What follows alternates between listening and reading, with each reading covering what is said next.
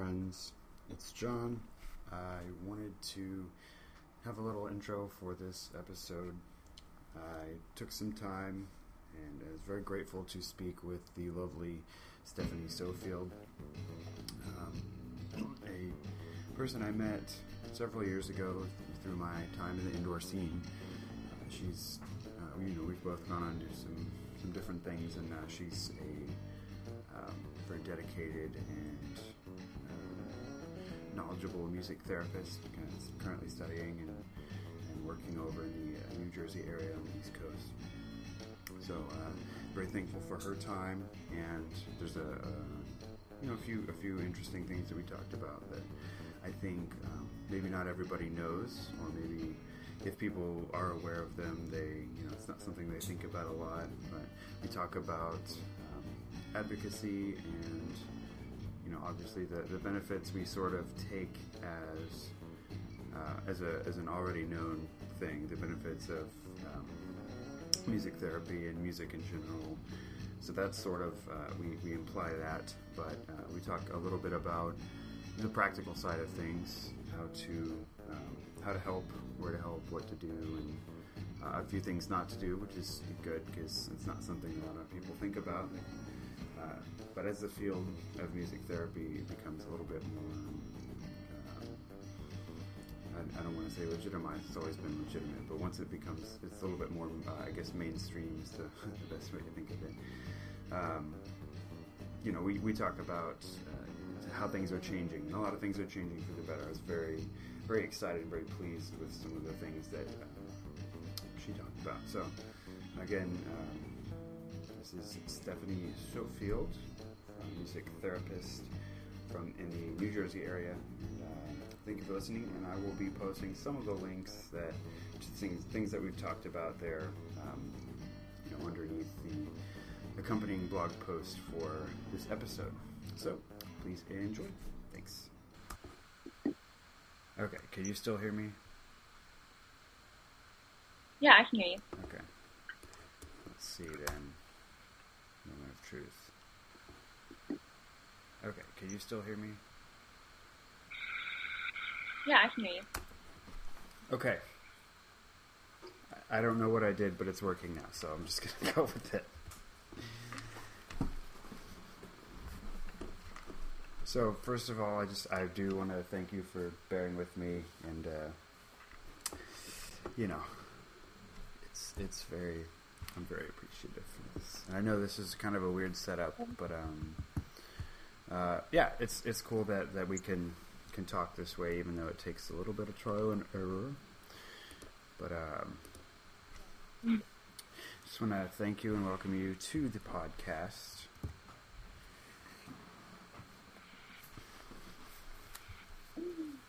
Uh, I'm scared to talk. I'm scared to say anything.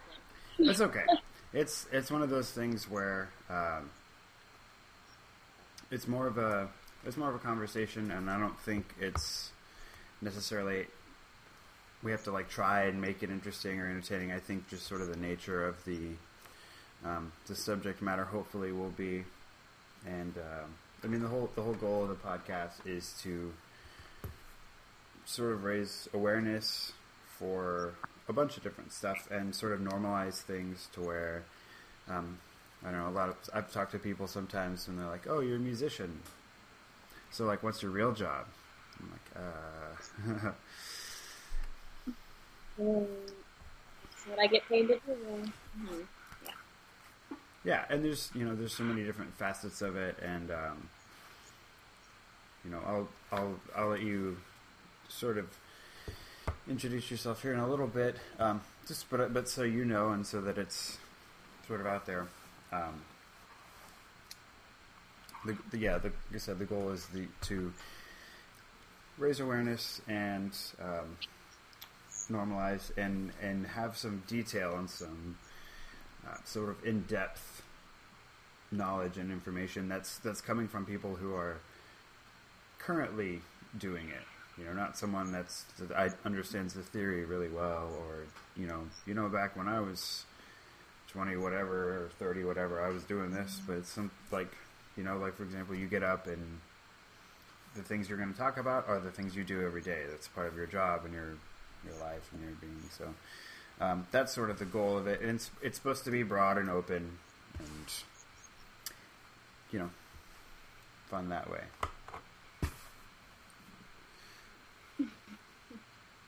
So, um, it doesn't have to be like a. Uh,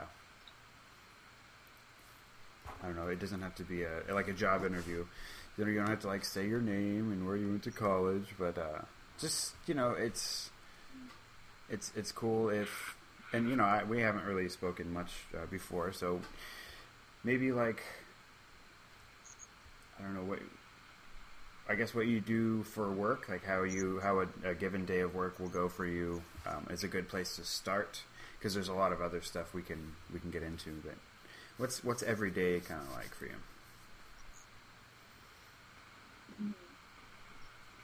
You want me to tell you right now? Yeah. Even, are you recording? Oh, Yeah. okay. Yeah. Um, so I um I actually really lucked out because I am not a morning person, and I work with um, a population that gets to come to therapy after school. So I work twelve to eight, which means I get to sleep in every day, which is amazing. So yeah, it's great. So I don't work eight to five, but I do work forty hours a week. Um, do music therapy. So I like wake up and do whatever I'm gonna do in the morning, and um, because my kids come usually after school, um, I see school age children, ages three to seventeen. Um, so I do about four hours, three to four hours of like prep and planning um, and documentation. I do anything, you know, um, to get ready for them coming in. And then I usually have like three to four hours of actual therapy sessions, um, whether they're group or individual sessions. Sometimes I have family sessions or family intakes um, or case management type sessions. And um, that's literally it. That's that's my day every day, forty hours a week. well, that's it's good. Um, I mean, one of the things that I think is um, so fascinating about um, the well, first of all, any any sort of musician, musical endeavor that has the consistency like that to me is is super super important and and very um, maybe not maybe rare is not the word, but um, uh, maybe it is commonplace. Uh, things are kind of on a gig basis, and I know very little about um, I know very little about therapy and particularly music therapy. It's always interested me, but um, I've you know feel like I've been successful in other ways, and so a lot of this I may say with a certain air of um, I, maybe not ignorance, but wanting to know, wanting to learn. So um, I don't know if uh, you know there's there are therapy practices that get that sort of consistency, um, have a have a solid client base like that. Is that something that's that happens a lot? Yeah, you know what's really interesting is they kind of told us at the beginning that, well, that's not even true. I heard a lot of inconsistent things. I heard some people say it'd be really hard for us to find consistent work as music therapists, but then I heard other people say like this is the most lucrative thing you can do um, in music besides like music producing if you break into it. Mm-hmm. And also, but then there's a the side where people say like you can't look at it being lucrative because then are you really trying to be a therapist or are you trying to make money off people's problems? Sure. So I heard a lot of things like it would be hard to get a job, it would be easy to get a job, and um, I think I think really it is location. Like, um, so I'm from Texas, and I think a lot of my friends who got maybe their music therapy degrees from Texas found it harder to stay in Texas if they wanted a facility job, working in a hospital, working at a developmental center, working in a school, um, because people in Texas like to stay in Texas, so they don't give up those jobs. But the North, like I, I feel like is always hiring private practices. I got a facility job right out of internship, which I think is rare. Um, so it really has to do with location and what you're looking for. But honestly, I feel like all of my friends, friends who are graduating and getting their finishing internships, get jobs right away and good steady jobs. Um, and a couple of my friends like started as part time either with pri- private contractors or in facilities and grew to full time within a year. So Wow. it seems that if you're willing to move, um, then it's not hard to get full time doing this. Sure. Well, that's um, that's that's super cool, and I mean, obviously, if you're looking at something to do to make a living, like you can't ignore that. You can't help anybody if you're constantly, you know. So I, to me, you know, it it strikes me more of a more of a, a positive and uplifting thing that, um, I mean, I think the need has always been there, but now that uh, things have grown in such a way where um, the needs are able to be met, I think that is what is more, you know, consistent employment. Sure, sure, but um, that's and that's really great. I've seen it help. Um, you know, when I was when I was in school, you know, I graduated a few years ago, and I was at uh, Sam Houston. It's quite quite a uh, solid therapy program there, music therapy program there, and I saw, you know, people were like, "Yeah, I found." two clients and we're having a lot of fun and like I've seen people sort of struggle with that and um, I'm, I'm I'm super happy to hear that um, you know and, and moving I'm, what I'm hoping is you know Texas will sort of come around um, in in in a lot of different ways but but uh, you know it's it's it's good if you can it's good that you found that do you so is your is your program sort of affiliated with a school district or several school districts in the area, or how does that work? I so I work for the Atlantic County Women's Center um, in Linwood, New Jersey. So basically, we're we're grant funded, and they are trying to make it so that every county in New Jersey has um, a PALS program, which is where I fall under, um, and it is specifically, you know, I'm not sure what the grant where the grant money comes from. I feel like maybe I should know that, but I know that. Oops.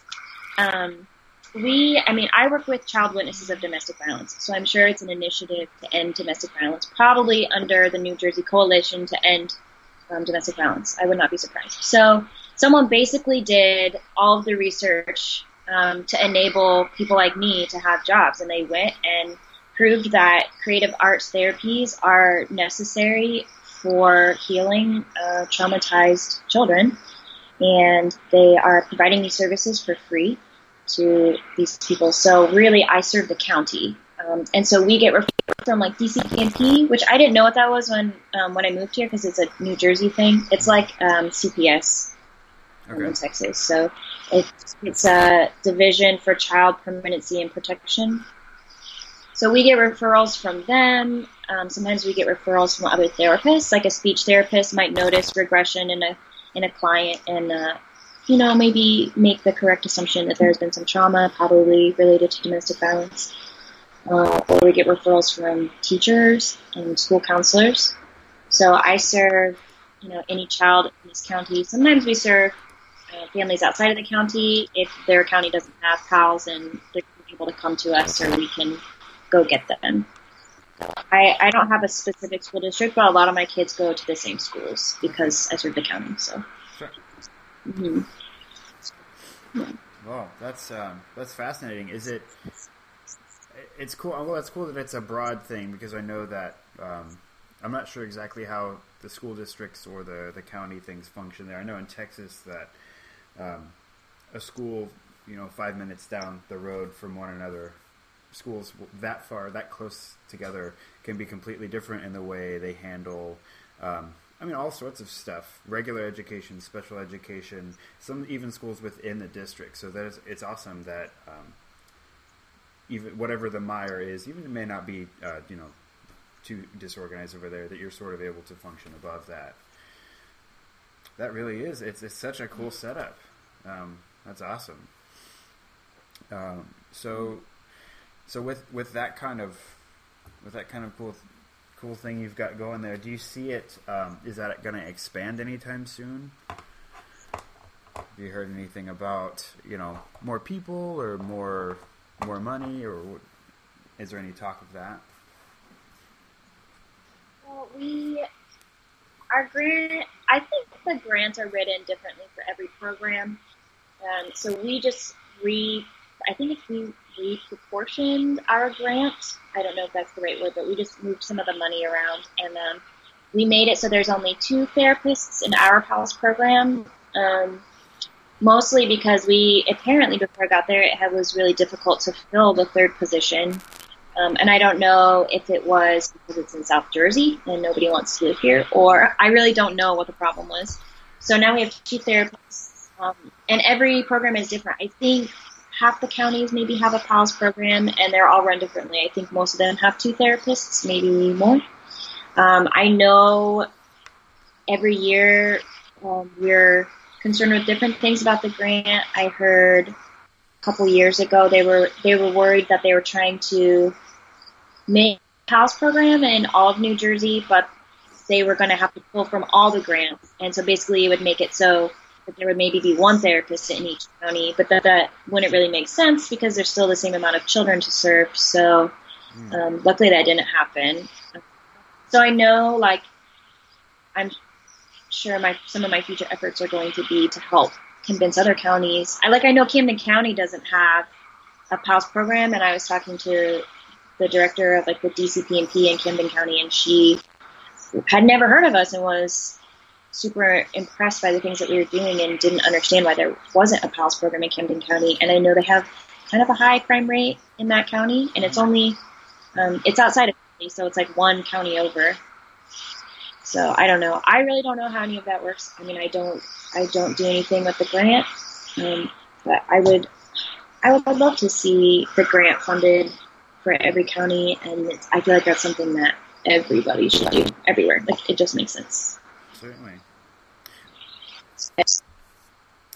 Well, uh, this may sound like uh, this may sound like a, a relatively uh, obvious question, but um, well, I'm trying to think of how to phrase it. I think. You, would you agree with the thought that even though it's getting better, most I think just people in we'll say the the states are unaware of the benefits of music therapy, other other types of art therapy, just in general. Yeah, yeah, that's something that we deal with on daily. People don't know what we do. I know a lot of professionals get really upset about it, but I kind of view it as, I guess, an advocacy point. If you don't know about it and you're asking me about it, I just assume that means you want to know. Um, so it's really interesting because music therapy has been an official like career with a board, like a governing board since the 50s. Oh. But people didn't, right, right. That's usually the reaction. People yeah. didn't really know.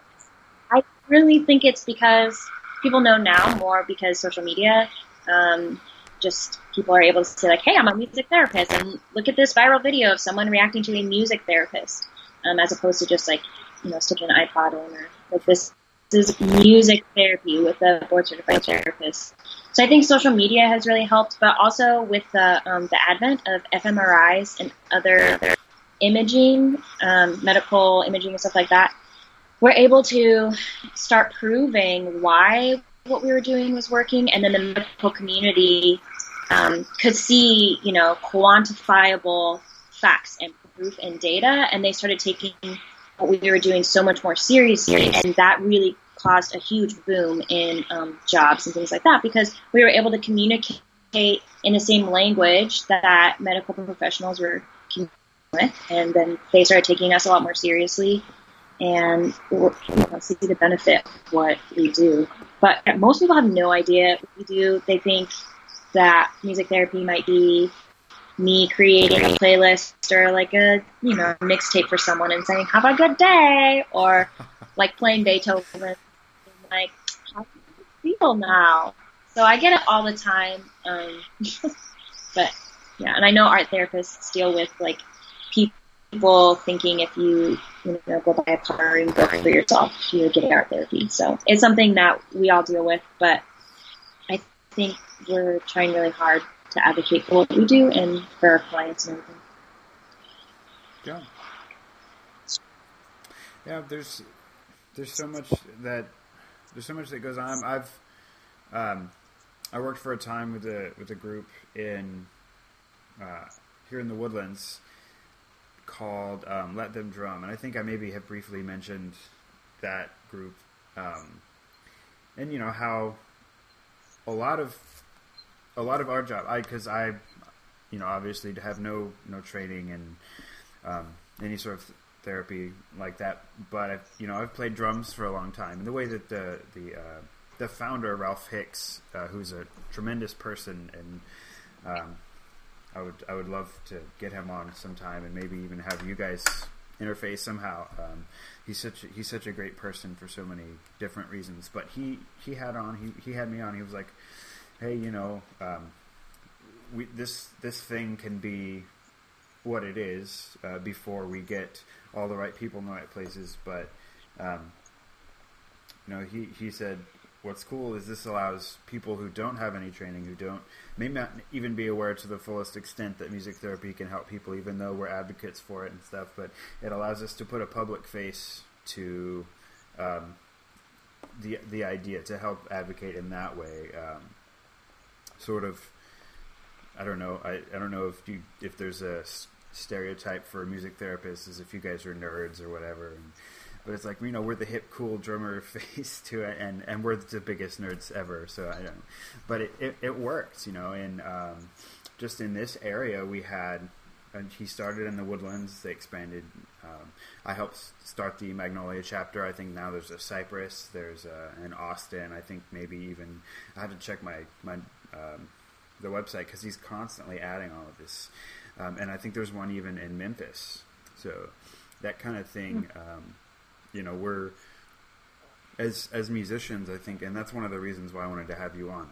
Musicians who um, are aware and want to do better i think can advocate just as much as somebody who's you know a, a certified therapist. And i think that's um, that's one of the things that i i was hoping to to get out of this was having that be sort of on the forefront and you know i will I'd, I'd love to like put some links up if you have some some stuff you uh, you like to circulate because one of the things about the podcast is so cool.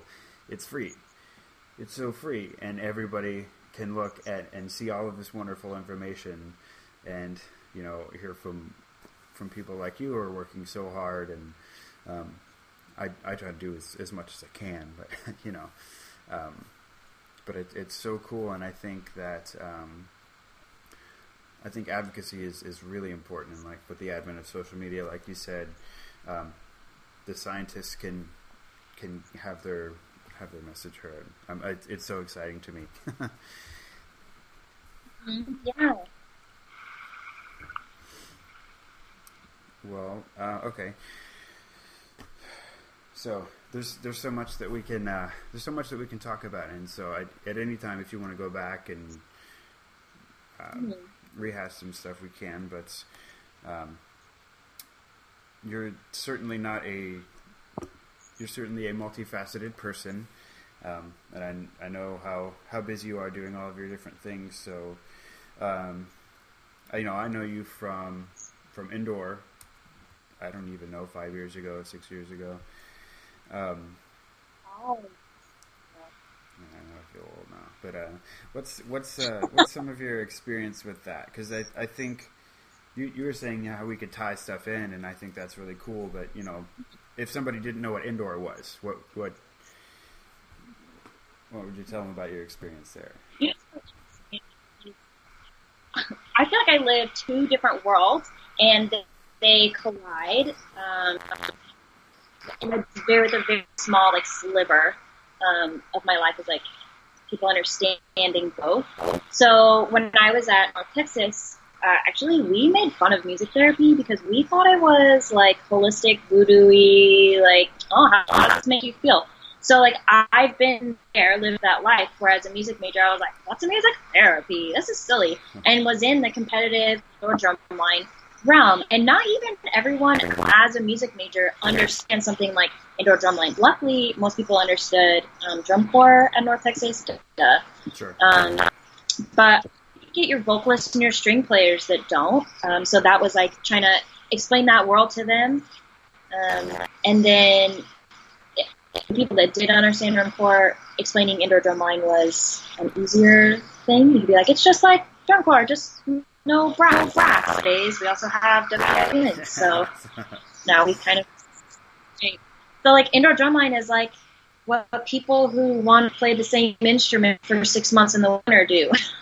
like, essentially, that's that's what it is. You're playing a show, the same seven minute show, and perfecting it for six months, and then you travel to Dayton, Ohio in April when it's still cold and miserable, and you compete against upwards of 30 world class groups to be tw- one of what 15 finalists I think is it now. Yeah. So it's as crazy as the people that want to do drum corps and play the same nine minute show for three months every day.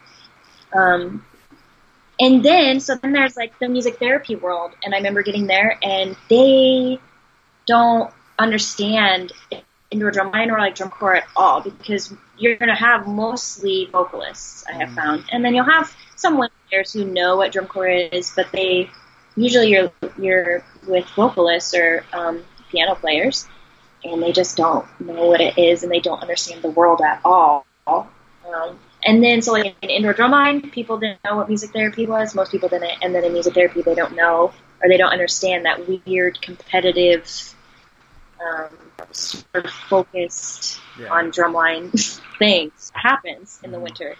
So it's, it's really interesting. What I found actually, um, when I was in my internship for music therapy, which is required, you have to do a 1200 hour clinical internship before you can study sports, which makes gonna mess with people's brains, you should probably do it a lot before you get to do it to get paid. Of course. Um, so, right, I would hope. So I actually had this moment when I was in my internship where I realized um, the parallels between my internship and drum corps. Because um, there's kind of like those moments in drum corps where like, like it's like the hardest thing you've ever done and it's beating you down physically and emotionally and the only people that really understand are the people you're marching next to and then you have this like crazy camaraderie with them and they're your brothers and sisters for life and some of your best and um, i found in my internship um, I, I interned with an acute psych facility in a children's hospital and uh, they were both very difficult um, clearly like acute psych I was dealing with really intense cases of schizophrenia, bipolar, and other major affective disorders and things like that for 40 hours a week. And then the children's hospital, of course, surrounded by really, really sick kids all the time. So, so it was really, really mentally difficult, and it took a toll on me physically as well. And I had um, just kind of a moment where I was like, man, this is actually similar to drum corps because I I felt so supported by my supervisors, and they really were the only ones that could truly understand exactly what I was going through. And my co-interns, the same way, they were the only ones that were going through exactly what I was going through, and it was also super, super hard for them. Um, and I felt like I I couldn't explain it to anybody because nobody really in music therapy had also done drum corps that I knew of, and no one in drum corps was going into music therapy, and so I, I couldn't like really explain that really intense similarity. But I, know, I thought it was very similar. My internship was really intense, and I thought um, like transformative in every way, like super personally transformative, in almost the same way that, well, more so than drum corps. Um, and I think those are the two most transformative times of my life. So, I don't know. They're very similar to me in the in the way that you approach it, like mentally and uh, emotionally.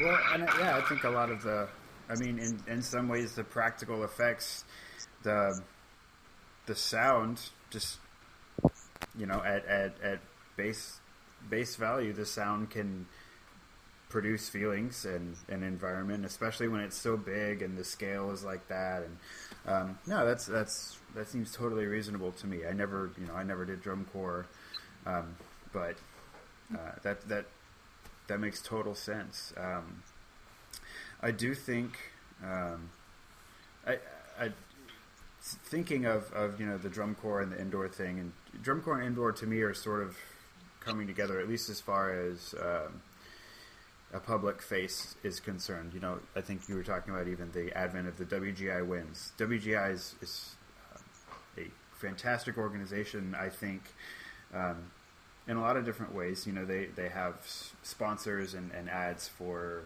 all sorts of different things. Um, there was I can't remember if it was last year maybe if it started two years ago and it's a new thing, but um, the the group called I think they're the Free Players. Have you seen that? Yeah, I think that's. What, I know what you're talking about. Yeah. um, and I'm I'm gonna certainly post a link to to that um, that group of, of wonderful wonderful folks. Uh, the special needs performing ensemble. Um, I was just I was blown away, and not. Um, I I mean, those, those they were performers. They were out there. They put on a fantastic show, and I was so uh, I was happy not only about the show, but that um, a group like that, WGI, used their their broad and mass, um, you know, their audience and their and their appeal. It's an it's an attractive thing, especially for young people who need to know what's happening. They need to understand. Um, that was one of the coolest things that they would use that and and lift up those people who are doing such awesome work and giving that experience. Um, when I march indoor, that would never have occurred to me. I thought, well, nobody's worked hard enough for those for those folks to make up for the differences and um, and in their abilities and stuff. But I was, it was it was so cool, and um, you know, I'm hoping it's only a matter of time before um, that that even expands more. You know, I, don't know if it if it needs another d- division or if there's like a drum corps kind of setting it would be cool, but. Um, that made, that made me feel a lot better. And when I was doing a little bit of research for this, I was um, I saw that and definitely wanted to mention that and see see what you thought about it. Yeah, uh, I I cried when I saw that. I think one of the most important for individual, individual um, we with uh, developmental disabilities or delays, uh, his inclusion and that the fact that we are doing so much better as a society to understand that. You know, research shows that they they can catch up almost completely developmentally if they are surrounded by people um, um, that are typically developing. And it used to be that these people were put in asylums and kept away, which completely stunted their development and as well as created a whole bunch of psychological issues. Um, you know, can you imagine being stuck in an asylum for your whole life? You know, of course that's going to have right, right psychological effects. And this, you know, was going on the way going on all the way up to like the 80s was this was a problem, which is really really insane to think about because um, this was you know a parent generation all the way up until then. Um, so the the biggest thing to me is this inclusion that people are like, yo, why are we like you said? Why aren't we finding people to help meet the needs so that they can achieve at this level? Um, and I think the thing that the second thing that really got me was reaction of of people in the stadium is that like um, I really do think that people are inherently good, and I think just seeing people will just freak out and be so excited for so excited to share that moment with them and, and to see them and, and to be their witness mm-hmm. you know to say like i see you hear you i see the work you did i, I you know like and i appreciate what you're doing and you're standing in front of us and, and giving it your all um, and that kind of shared humanity um, is something that I can do to always give those individuals in our society. And to, so to see, you know, a stadium full of people that, that reacted so positively, especially knowing that they tend to be mostly teenagers in that audience, and they responded well. And we usually look down on adolescents for their terrible behavior, but but everyone in there was so happy, you know, and so welcoming, and I think that is really what got me um, is that those individuals got to have that experience and have such a positive reaction. Oh, I love it so much.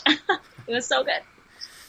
Yeah, it's it's one of the things that like I look forward to. I'm, I'm hoping you know to see to see more. I'm hoping to see it grow. It, um, and and I'm and I'm I'm really glad you mentioned the um, you know the young people, the audience that that's aimed at. It's it's a perfect it's a perfect in between time.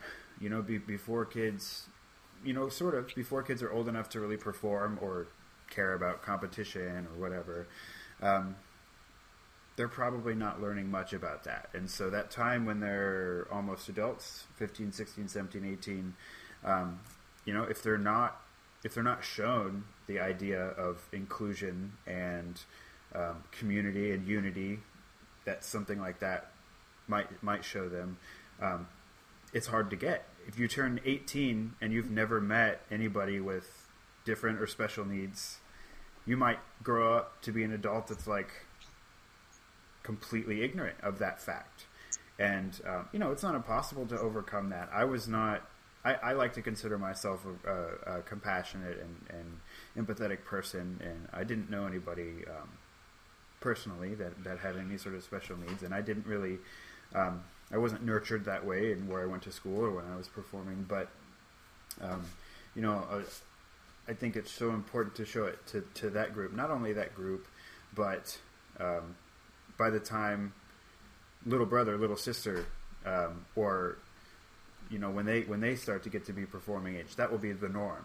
Or when those folks that are performing on the floor get to be teachers, which a lot of them will be, statistically speaking, they're going to teach indoor at some point, or drum corps, or music, or English. Um, that will be the norm, and it will be made the norm by by starting that. And I mean, there was yeah, I I, I welled up too, and there was people in the audience that had never seen anything like that before. It had never occurred to them, and they're it just uh, it's it's it was so cool. And I was I was a little disenchanted with indoor, honestly, uh, by by that by that time. But but then I saw that, and I was like, okay, they're they're doing they're doing something something really special.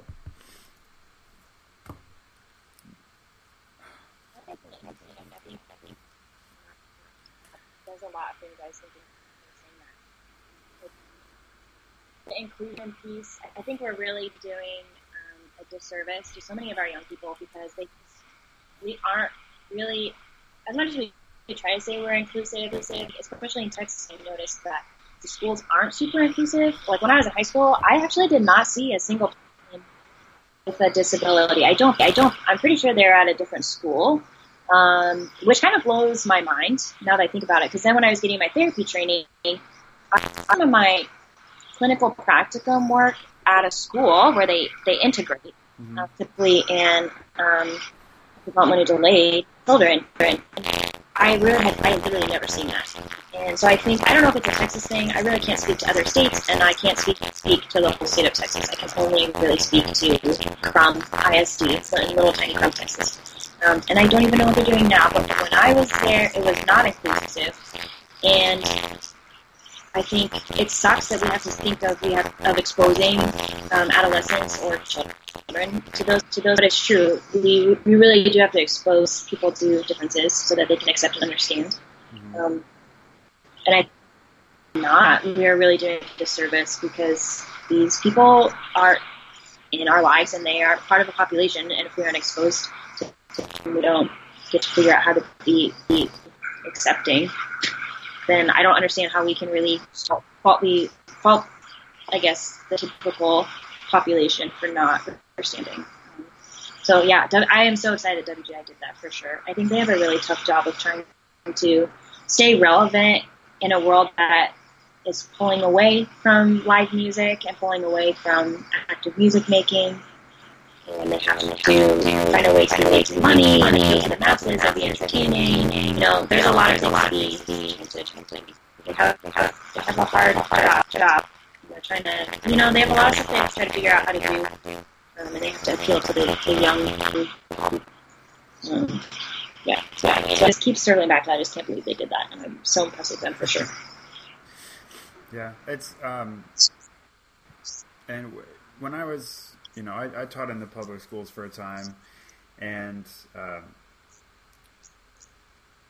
I was I was very um, very thankful for the opportunity. I got to work with, um, and honestly, I wasn't I wasn't made aware of every every aspect of that. But you know, there's if if a kid's got something going on of, of any kind, um, usually they let you know just just enough. And I was like, okay. Um, I feel very thankful because uh, a, lot of those kids I feel like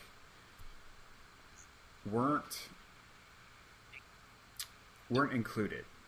They didn't. They weren't achieving to a certain level right away, and instead of the extra little bit of time, uh, the extra, you know, two hours of planning for a given lesson, or the extra, you know, the extra ensemble you might have to prepare or whatever. Um, I feel like I my one of my goals was to make everybody in the program feel like um, they were a part, not only a part, but as much of a part as anyone else. And that's hard to do. Some people are getting preparing college auditions and are playing different literature than your incoming freshman learning how to be a person. Um, but you know that was that was always one of my goals um, is to to do that and give everyone started with the same chance. Everyone's as as much as was possible from my end of things, and then you know from there we made it happen. And it's um, you know, it was it, that was one thing I did I liked about being an educator in the public school system. I was I felt like I was able to give give a little bit that I had to to some of those folks. Um, you know, not knowing the ins and outs of, of their struggles, but not part of the reason I didn't like pry a lot about that or I didn't, you know, delve into the exacts of it is I didn't I didn't want to know. It didn't didn't matter why. I wanted everyone to feel like um, they were as much of the studio as as anybody else, and so you know, um, you know, there was there's some specific stuff obviously that that had to be taken care of, but um, I I don't feel like I don't feel like where I was at, uh, folks with special needs or disabilities are are treated correctly uh, either. So I, I don't know. That's it's it's such a complicated thing, and um, you know I was only in the public school system for a short time, but um, you know I I think uh, I don't know. I think there's there's still a lot of work to do um, in that regard. It's so hard in the school systems, especially like what I like you're looking at schools that need to get money for for achieving, and like so you have the standardized testing issues like stem from that where they want to do well because they want money.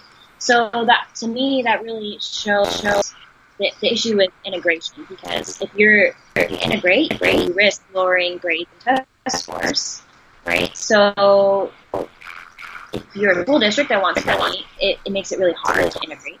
And then as, uh, and as far as like fans or music education goes, there's so much pressure and pressure and to compete and to do well. Like Texas is such a high achieving state. state like, we, we, we were ridiculous. ridiculous. And so I know so my band directors there, there and that pressure to do well, well uh, is, is ridiculous. So a lot of times it, it didn't seem worth it to be planning to help integrate somebody, somebody in. I have I have three bands, bands that need to go to state or whatever, or whatever everybody else. Is. I don't have time to be doing this because I'm also meeting for next marching band and, and I think five extra curricular activities that I'm doing, and there's, there's a lot of pressure on the pressure on the band Texas to achieve at such a high level. And, and so it's so it's for them to, to, to also also try to integrate. Like I, I totally understand, understand the issue like think, think there's a there's a I love that I love that has to do with the way the district is things obviously. Um,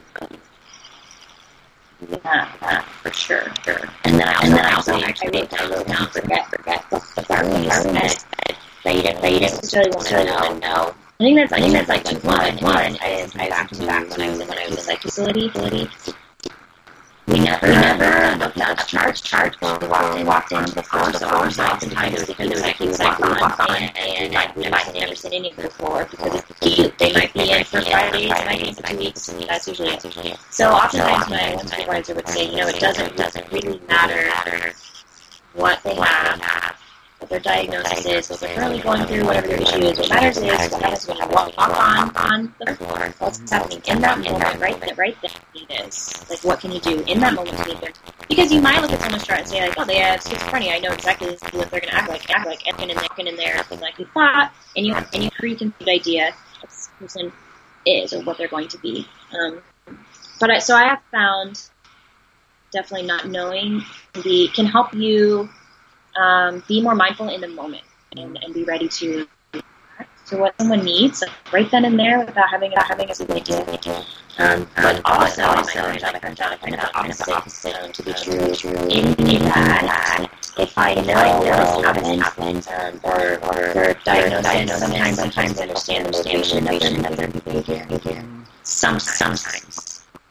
But after that, most of the time, it's better, it's better for me to step aside, aside from knowing that I might, I might know, I know about this child, child, and think about, think about in my session, it can really hinder, hinder what I'm doing, I'm doing, I'm not, I'm not with them in this moment, is exactly what they need, exactly what they're acting.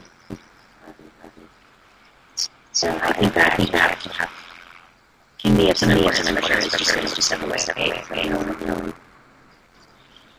Yeah, well, it's like, and and two, one of the one of the things I'm realizing is a lot of this um, oh, you know, I won't say it's exactly the same, but in in my um, my interpersonal relationships with with everyone, I I realized, for example, like um, I don't I don't mean for for one second to try and equate someone with a disability to someone having a bad day. But as far as interpersonal communication goes, it's not your normal everyday um,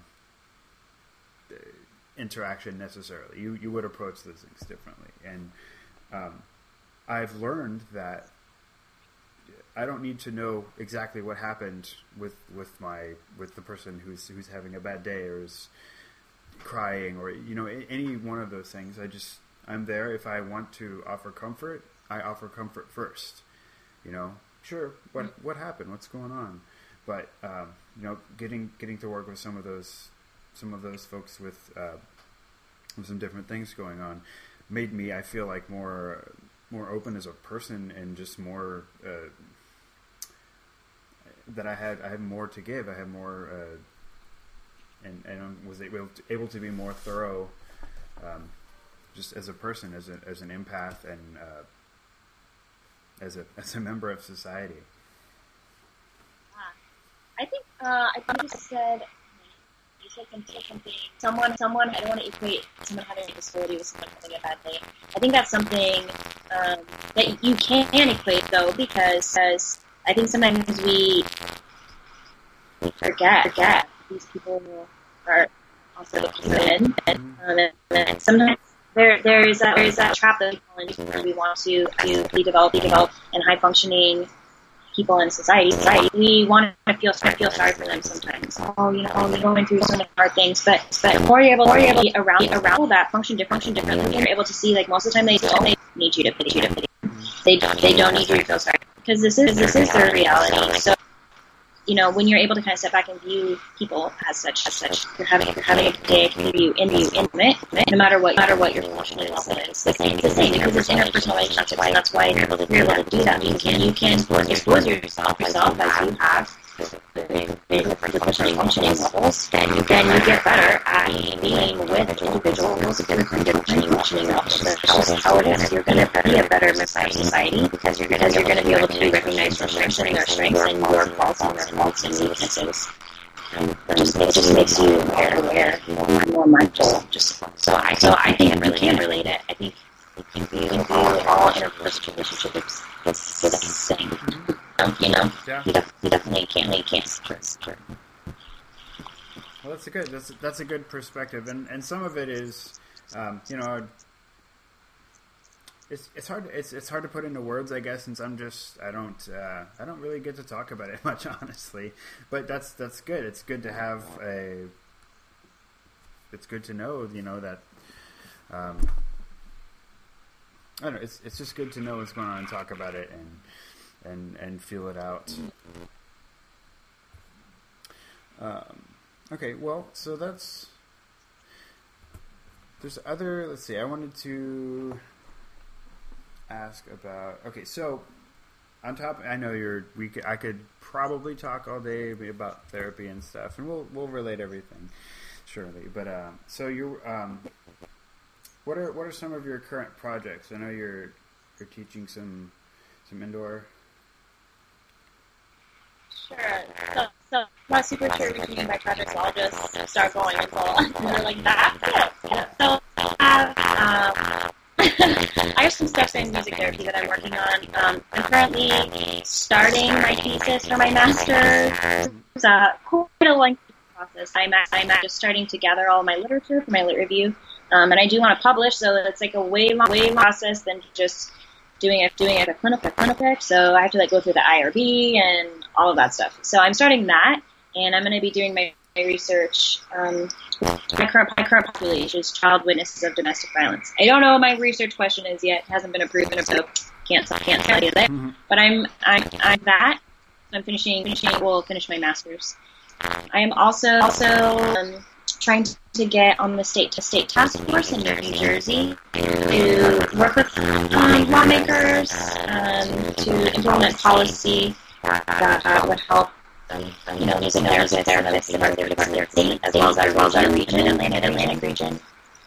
Um, I am. I'm, doing a lot, a lot of presenting at a regional conference next week on my my study that I did. I did it. Yeah, yeah, I did it on a on a patient perception perception service or patient perception perception treatment treatment. Um, and really, really how how damaging um, um label labels can and how to treat it and music therapy helps with that. So I'm like doing doing all that. Um, so I'm so work out because I, I, I really like invest a lot right now, right now, my, my, my career, I'm really trying to, to just like, just like get in, get there and get dirty, dirty now, um, get as much experience as I can. Um, um, so for, for self-care, self-care I, I back, into, back into drumline. Drumline. Oh, I took a break, for a year, a year for internship, and I and I quit. So I jumped right back in. Back in. I I ended up like use drumline, drumline, which is super fun. I love it so much. So that's really cool and it's fun.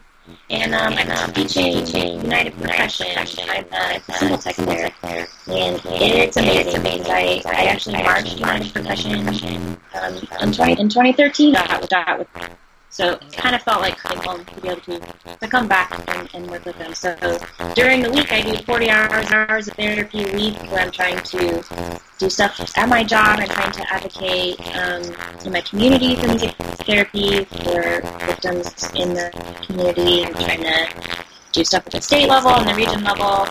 And on the weekend, I do how many hours? What is it? Indoor, like 24 hours a week or something of rehearsal, something ridiculous. Yeah, something. So that's yeah, that's bit of the week. It's like like 65 plus hours of like really intense music based stuff. stuff. But it's awesome. So I'm at the age where I do it, so that's what I'm doing. no, for sure. That's uh, that's good. And and to me, as someone who's in a I'm floating around rock bands right now, and that's sort of been my my idea. The the, the language behind projects is, I, I guess, like any anything not necessarily tied to a genre or a group or whatever. Like, um, but uh, no, I, that, that's cool, and um, I'm actually getting ready to. Uh, I'm getting ready to start my master's in composition. Uh, where I go, I'm not sure. I know. I'm so, I'm so excited about that because um, just and part of the reason is uh, I want to. One of the things I like writing about writing music is um, the uniting people, uniting people to to play it, to perform it, uh, certainly to listen to it, to critique it. You know, some of the some of the coolest people I've met are people that were like, huh, this is exactly what I didn't like about the piece that you wrote. And I was like, oh, okay, this is fun. I get to practice my humility. um, but yeah, so that's, I mean, by, by projects, just anything, because it can be, I know it can be easy to, um, and I don't mean like the, I guess two different ways to look at the same thing. To, the good way would be like giving your all to your um, your occupation and your uh, your career path and that, or it could be some people might view it as you know being sort of uh, I don't know drowning in it or being becoming overwhelmed, but uh, you know it doesn't doesn't sound like you're sounds like you're you're you're super excited and happy and kind of like I am with it. Yeah, yeah, you know, met, met, I have Irvine Bishop, who I think is one of the most brilliant people I've ever been ever met. Life. He's an incredible, incredible music. I think he was in LA doing LA music producing for a while. That was his first degree. Incredible guitar player, like, an amazing, amazing guitar player, incredible musician. And he found this, found this in music therapy, you know, when he went back and that was his career. And he I, I always ask I don't understand why you're not presenting at conferences and why you haven't published research journals. And to, I feel like you could write a book on, you know, music therapy. therapy. He's amazing. He's incredible. But for him, he said the, the way for me, to be able to, be able to do this job, job, 40 hours a wow, wow means I means I do any of the rest of that stuff. I can't, can't do music therapy when I want, what I want, I can't, I can't do any of that. Any of that. And and I remember, I remember really, really, really upset, me upset. Like they're witnessing all this, all this talent, talent, blah, blah, blah. At, at, when I step when back, I step back, you know, you know, his his the way he, the way he can be a therapist, therapist and help these help these people every day by not by not doing it when he walks out walks out and one of stuff like stuff like he teaches guitar guitar lessons he's in he's in like all like bands, bands, bands, and, and he and he and that's what that's what he will say with his three times, three times. And then I had and then I had a different super supervisor that he's like he's like on a bunch of executive boards in music therapy, and he's published stuff, and he's a you know internship director, and he does all this extra stuff, and it's easy for him because he he wants to do it. And I think I fall on that side where I want to do it. Doesn't feel like am like taking more time from me, I guess. I don't know. So, I guess it's it's it's not like I mean I a lot of people like band banders that they have to do work at home because that's the only way they can get it done done, and it, it feels like awful and full and like they're doing work at home, but. I mean, because I'm not doing stuff that is related to my actual agency at home, it doesn't feel like it. I don't know. I don't really know how to describe it. I'm different. Oh, that's. I think that's good. I think it takes. I think it takes all kinds of different approaches. Um, it's the same. You know, I, I equate a lot of what I do to composition and a lot of what I see in other people. Um, you know, I, there's. I don't know. It's it's it's, it's tricky to, to sort of go all in for one thing, but that does. Um, it sort of reminds me uh, through through my studies of composition. I've heard the uh, you know you can you can be a great composer. You don't need any sort of schooling or degree for it. Some people are just oh hi kid. Some people are just like really awesome uh, composers and orchestrators and arrangers. Um, they have these great ideas and they're able to just sort of flow and um, so so you're going to school for a specific reason. Now, I know uh, being certified, being qualified to work as a, as a therapist, that's a good reason because you need to do that, sure. Um, for I've, I've heard for, for a composition degree, if you're gonna if you're gonna get one, you kind of need to get three. Um, you know, so I'm I'm looking I'm looking at my master's program. I'm thinking, okay, cool. How is my master's program now going to help me get into doctoral school and how am I going to end up teaching college? Um, mm-hmm. So what is what is uh, after a master's, say in, in music therapy? What what happens then? Do you what where's your where's your journey take you after that? After some time in our field, we're step back to the bachelor's level entry. Now, most other therapies are, are master's level entry, so we're a little behind. And I am there are there are two different fields or um, views on this, and I am of the view that we master we masters of entry um, because every other therapy is for a reason. I firmly believe, and also it's really hard to cram all the information that people need um, in four years. Um, the undergrads definitely feel it. A lot of them feel very uncomfortable. Um, just with the amount of work they have to do. You're a music major, which you know is very difficult, plus being a therapy major. So you're doing all the stuff like ensembles and lessons and all same, things, plus advanced for, for simple practice and stuff like that. Like that. So it is really, really, it's really, really, really, really, really, really, really, really, really, really, So, so right now, right now, a lot of people are back, back um, to get their master, master in, in active, active music therapy, therapy, one day, one day, therapy, but a lot of them, a lot of them go back for whatever their whatever they feel they might go back for master's in special education, education, working in working in schools. Some of them go back, go back for counseling. Um, some people might go back, go back to something like business admin, admin, they want to say what they're. So really, really, right now, um, master, master, different things. For me, um, um, I thought about, I thought about PhD a second. And then when I moved to Jersey, right to, to one of one of schools that actually, music therapy. There are only two, only two in the country, real PhD students there. Um, one is one is a, a Temple University, University, and uh, so I'm right next, I'm right next to Temple. So I, I, I definitely want to go to my PhD. But a lot of people, when they get their doctorate, um, if they don't get it in music therapy, which most don't, they might get it again in um, special ed some people just like general studies and they, they research, research in music therapy. I think one of my, one of my professors talks in research thing, like, uh, I actually don't even know, some sort of research degree. So she literally is an expert on research, which is great if she is in the faculty of a university teaching master's students how to complete their thesis. So people kind of pick all these different avenues. Um, and I definitely want to teach at a university level as well, so PhD is pretty much necessary for me. And Temple had their PhD is psych and medical music therapy, which are the two populations that I want to, so it's actually perfect. Yeah. yeah.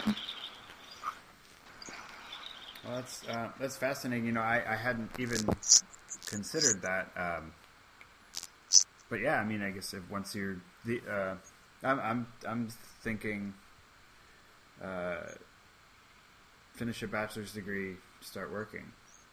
That never, that never really occurred to me before. That, you know, I guess what when you finish a bachelor's, you're 22 or 23. Yikes, you know, that's, uh, no, that, that is wild. Um, well, hmm how how long? I don't know. How long do you think something like that it takes to change like the master's level entry? We're working on it. I honestly think it's going to happen in the next couple of years. It's something that at business meetings at the national convention or conference, I should not say convention, it is conference. When they have the business meetings, um, it is something that they're talking about every single year at conferences. It's a very, it is probably the most hot topic for us right now um, as a national organization. And from the people I've talked to that are on the committees that are talking about it, I know it's going to be soon. So what's going to happen for those that entered into the field as bachelor's levels, they will get grandfathered in because they're professionals. You know, they're not going to have to go and get a degree. They're not going to get their certification taken away from them. Um, I'm not sure that we are moving towards it. I think what they are trying to figure out right now is what it's going to look like because right now you do the coursework and um, all the practicums and everything, and then you do your internship, and then you sit for boards. So they're basically arguing about whether it's going to be bachelor's, internship, master's, or if it's like bachelor's, master's, internship, or bachelor's, master's, internship during your master's. You know, so they're just trying to figure out how they're going to split up the clinical hours, when the music training comes in, when the therapy training comes in, all that kind of boring stuff. So it's it's really crazy that that is like the political argument in our field. that's yeah, that's what's going on. Well, I guess if it's if it's got political, yeah, um, got political things going on and people are arguing about it, it's one step closer to you know being mainstream and legitimize air quotes legitimize Okay. Well. I know. I think it's really important. well, I'm, I, I mean, I'm, I'm glad. I'm glad to hear because I, like I said, I don't talk to, I don't talk to many therapists. I went to, as a matter of fact, my vocal studio when I was at Sam was a lot of therapists, um, and I think a lot of them are working, but you know they're they're so busy, and um, I think a lot of those just you know, happenstance. I'm at the age now, and we're, we're, we're at the age now where people are getting married, and it's so cute, and they're starting families. Um, I've got a lot more, you know, a lot more work to do. So it's it's it's good that. Uh, it's good that I, I'm so grateful to, to be able to learn about it and um, and and talk about it and and hopefully um, you know I, I, I, love getting different people's perspective. Um, do you uh, do you get a chance to interface with a lot of people from you know teaching or not teaching rather uh, that are practicing in other other parts of the country or uh, is has it expanded enough and and what, what are your what are your experiences there? you know, as you know, music therapy is one of the most amazing things. Music therapists are so happy to share their experiences. I, I honestly have never met a music therapist that, that I was like, can I have one person to share you? I never met anyone that was no. Everyone, everyone always wants to share, share what they're doing. Um, um, so they're either in doing it are very passionate about the people discover that it's not for them, but people not not nice. Fine, being a band, being a band producer is no way, way for me. I would have worked out one year once, you know. So you know, so people kind of figure out, but the ones, the ones doing it, doing it, are very, are very passionate about it. So I have been able, to interface um, at national, at national conferences. That's really what that's for. Um, um, you know, you get, you, know, you get a lot of continuing education, education credit there. You, you, there's, a lot, there's a lot of sessions, sessions going on, professionals, um, present what they're doing, doing, or, or um, we have some, we have some incredible researchers like Tang and Ang, and like a giant, like a giant. That's that's this, that's this neuro, neuro, neurologic, neurologic music therapy presenting about music. That's what I'm feeling. I'm freaking out. So, so that's amazing, and a lot of a lot of mouth and mouth. Um, so, so I think, I think, I mean, I always, I mean, I always kind of think when I went to school with, in Ohio, in Ohio, I went to Ohio University and kind of, kind of spread out, spread out a little bit. Um, and so, you know, you know, when I'm going to conference, it's a chance to see our, our peers from when we went to school, but also to meet new people. Like I, I usually gravitate towards trying to meet like Texan music therapists, you know, like, oh, go home state. um, and then, conferences. So like the Mid Atlantic Region Conference is next week. So that is ugh, I hope it's New York, Connecticut, uh, DC, probably Virginia, maybe not. I don't know. West Virginia for sure. Philadelphia, New Jersey. So it's like our region, and those ones are a lot more intimate. Like we really people know each other really well in the region. Um, and then we, we interface a lot. People talk a lot about the research and advocacy and what we're doing. There's a lot of committees. Uh, I cannot even tell you like all the committees there are. Like there's a committee for like social justice. I'm pretty sure. Wow.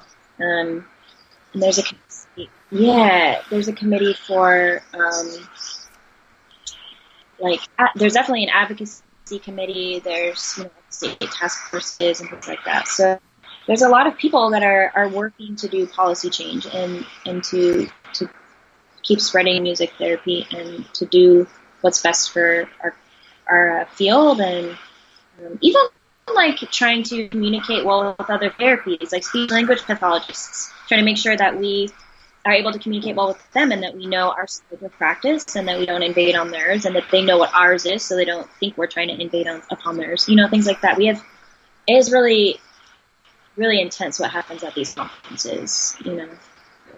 So the the long answer for that is that. The short answer is yes. also, because we have, you know, there's like a, um, a Facebook group called Music Therapists Unite, and any um, music therapy student, intern, professional can be on it, and they have to be. Uh, they have to go through this process where they prove that they're a music therapy student or intern or professional. But basically, you have they want every music therapist on this Facebook page uh-huh. so that people can post like ideas and and meetings and groups and um, I don't know. There's a lot of really cool stuff that goes on there. Like they'll post continuing education opportunities and workshops and webinars and YouTube videos and literally just so I think social media has made it again a lot easier to do all that.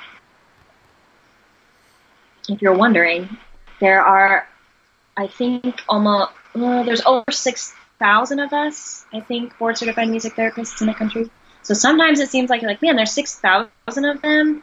But then if you think about how many people there are in the country, we're looking at however many 1000000000 Uh-huh.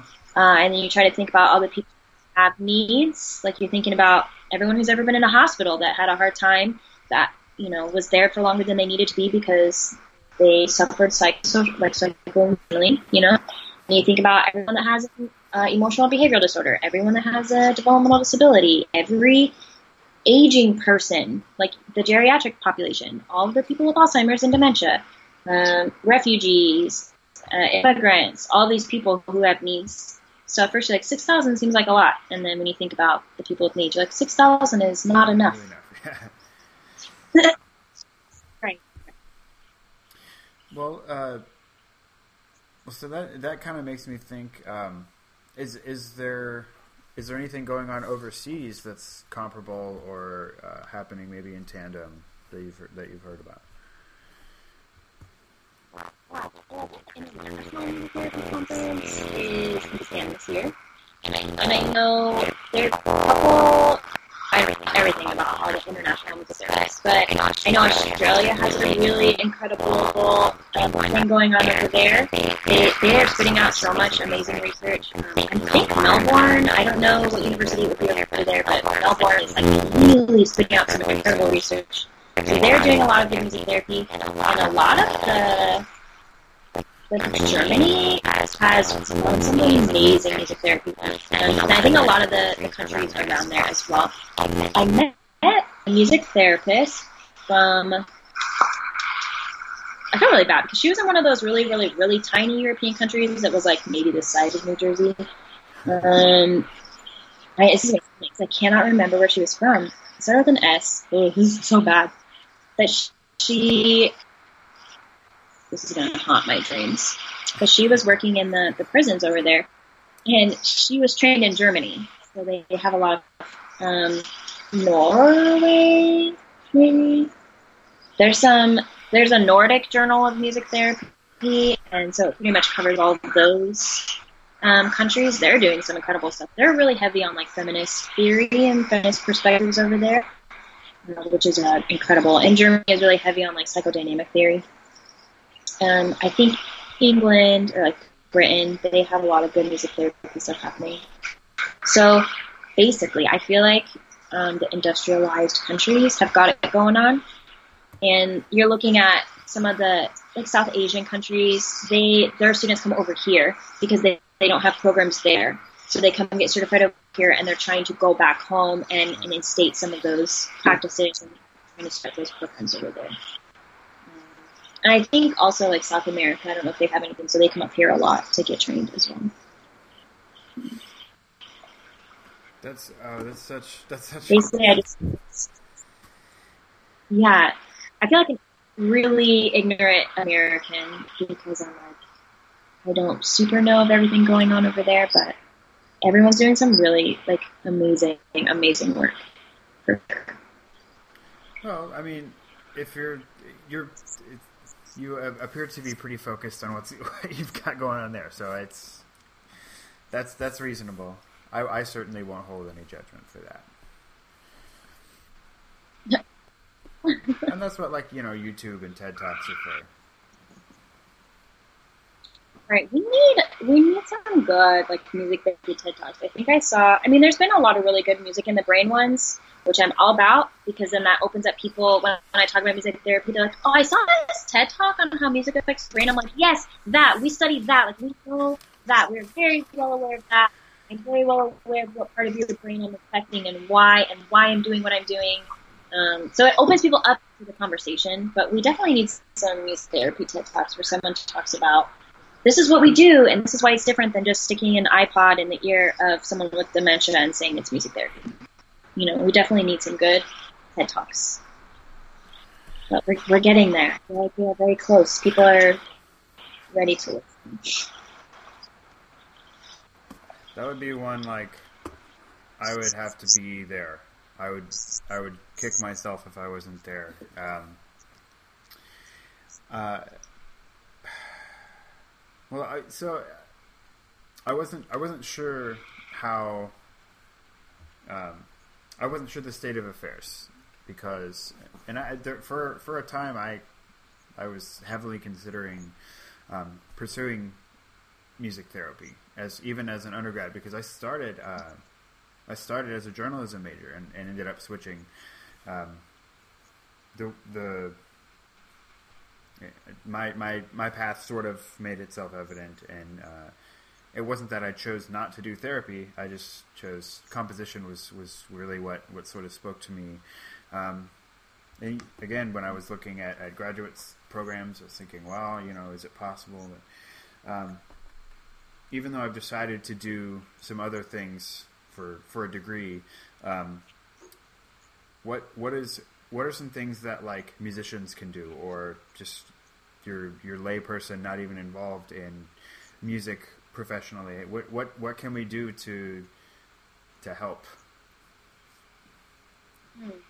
Oh, that's a good question. We, because I, ooh, I feel like that that's kind of twofold. Like there are things.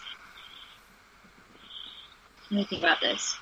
Guys, let me do the bad first. A lot of times, people think that, that anyone can do music therapy, and that because they can maybe play an instrument well, that they can do music therapy. So we have a lot of issues where we will hear of someone doing music therapy in like a nursing home, and it's actually uh, like a volunteer um, which is amazing. We need volunteers because there's only 6,000 music therapists, so we need music volunteers. But we'll have them saying, I'm doing music therapy, but they're not trained in the therapy part. So when music creates emotions or memories or things that need to be processed, they're not going to do it.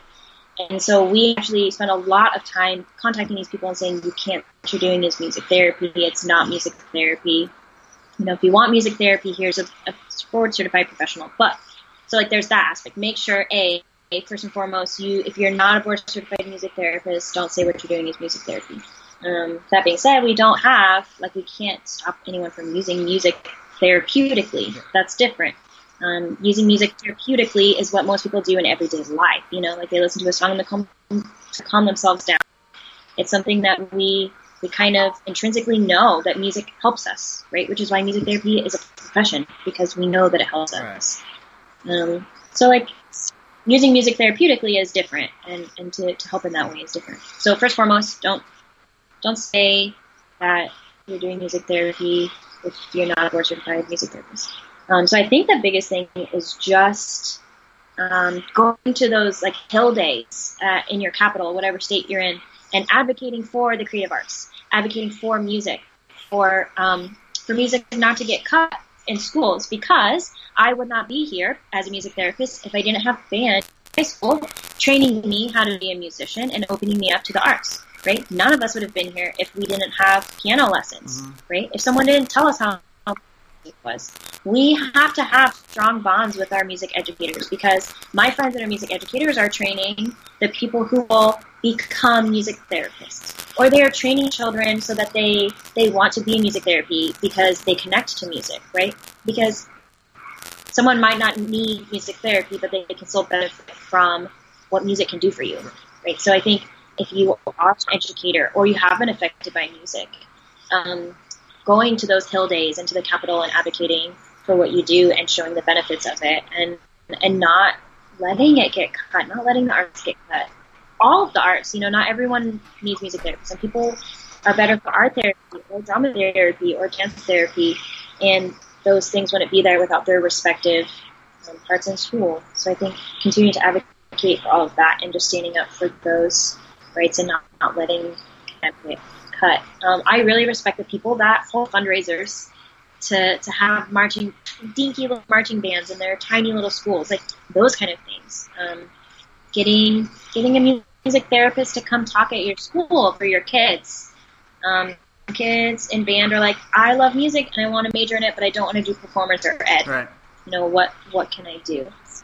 Um, so I think getting a music therapist in there to talk, um, or telling this school counselor that they should um, refer out to a music therapist, or you know, so there's this like kind of educating yourself on what music therapy is, and just continuing to advocate for music and its amazing powers. I think those are the biggest things. Uh, yeah, okay. That's, I mean, that's, that's kind of what I thought. The practical things, making sure it still exists, making sure that. Yeah, we have to.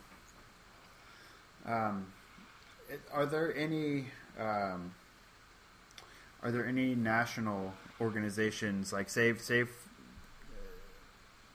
say I was going to hold a benefit concert and I'm thinking uh, not so much hypothetically. Um, I, I plan to use my what platform I have, what exposure I have for for some good that's like not for my personal benefit.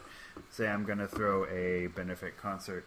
Um, do I look specifically for local charities? Is there a national music therapy organization? Um, you know, what, what are some some of the, the scales that I can look at? Sure. So I think some of the things would be we do have a national organization, the American Music Therapy Association. Um, so that website is musictherapy.org. Okay. So you can look at that. I would always look at the task forces. They're the people that are going to help. But Texas, um, the task force there, the Texas State Task Force for Music Therapy, they are doing some work. They are passionate individuals trying to get music therapy to, to really explode in Texas. Um, so they they would be someone that you could talk to for sure. I know the next thing for you would be looking at places like um, HIRR, that hospital there, uh, and then like Memorial Hermann, children's hospitals, they all have music therapy. So getting in touch with those music therapists, um, those are going to be the people who have the best connections with the other music therapists. Um, so like the, that rehabilitation, things like that. So I think you would be looking at your state organization and then the national. But yeah, in your area, you have like hospitals things like that where they always can use money for more instruments and, and they they would know if people who would need more than they would if they don't need anything. They also do, you know, when I was at the Children's Hospital in Pittsburgh, they pulled in a lot of like bands and stuff to perform um, for those kids, especially the ones that have to be there for a really, really long time. So a lot of times they do um, performances in the hospital for the kids. Um, or they do like sensory experiences where the kids, you know, get to interact with the instruments, or they had artists come in, they had sports teams come in, all this. So there's ways to benefit um, people in need, even if you're not directly giving it to music therapy per se. You know, but I think contacting the music therapist, they can really help figure out where that money can go.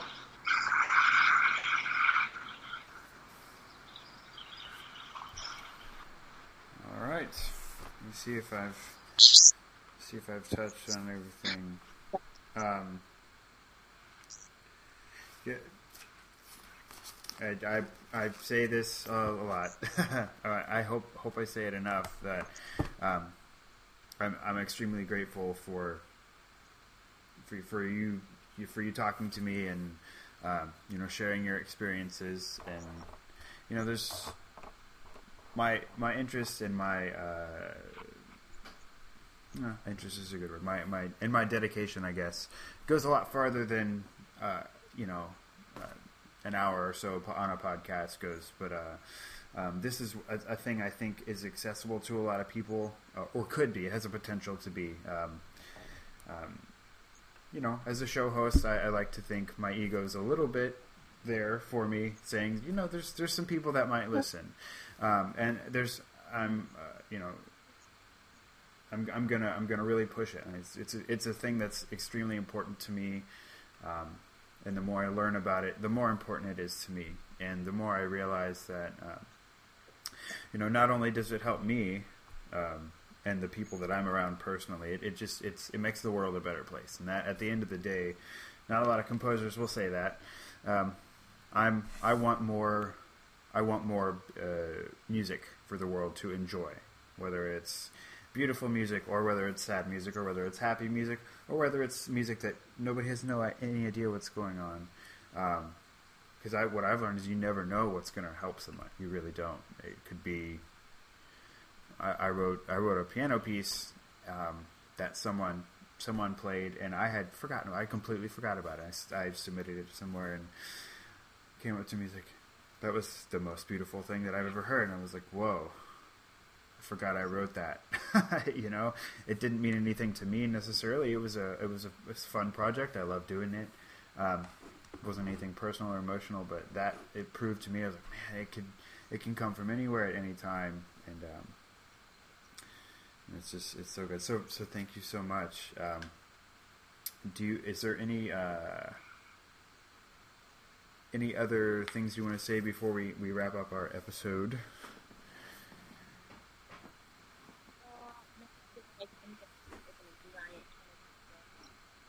I feel like there's just so much. There's so much that we could talk about.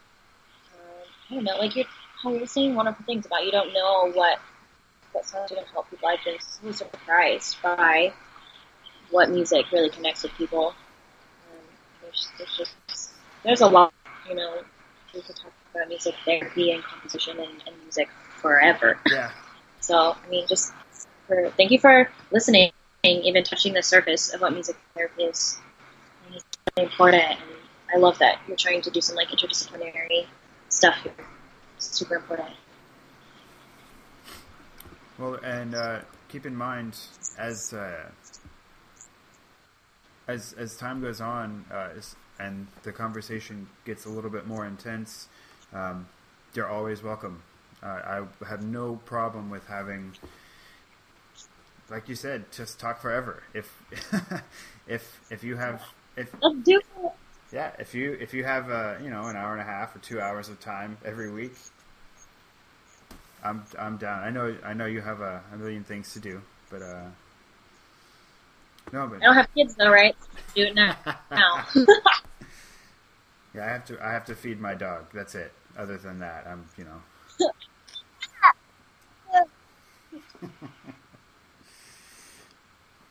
okay. Well, um, I'm gonna go ahead and get everything wrapped up. But again, thank you, thank you, Stephanie, for for talking to me, and I'll be available for you if you ever need a a soapbox. Hey, perfect. Have a good night. Me too.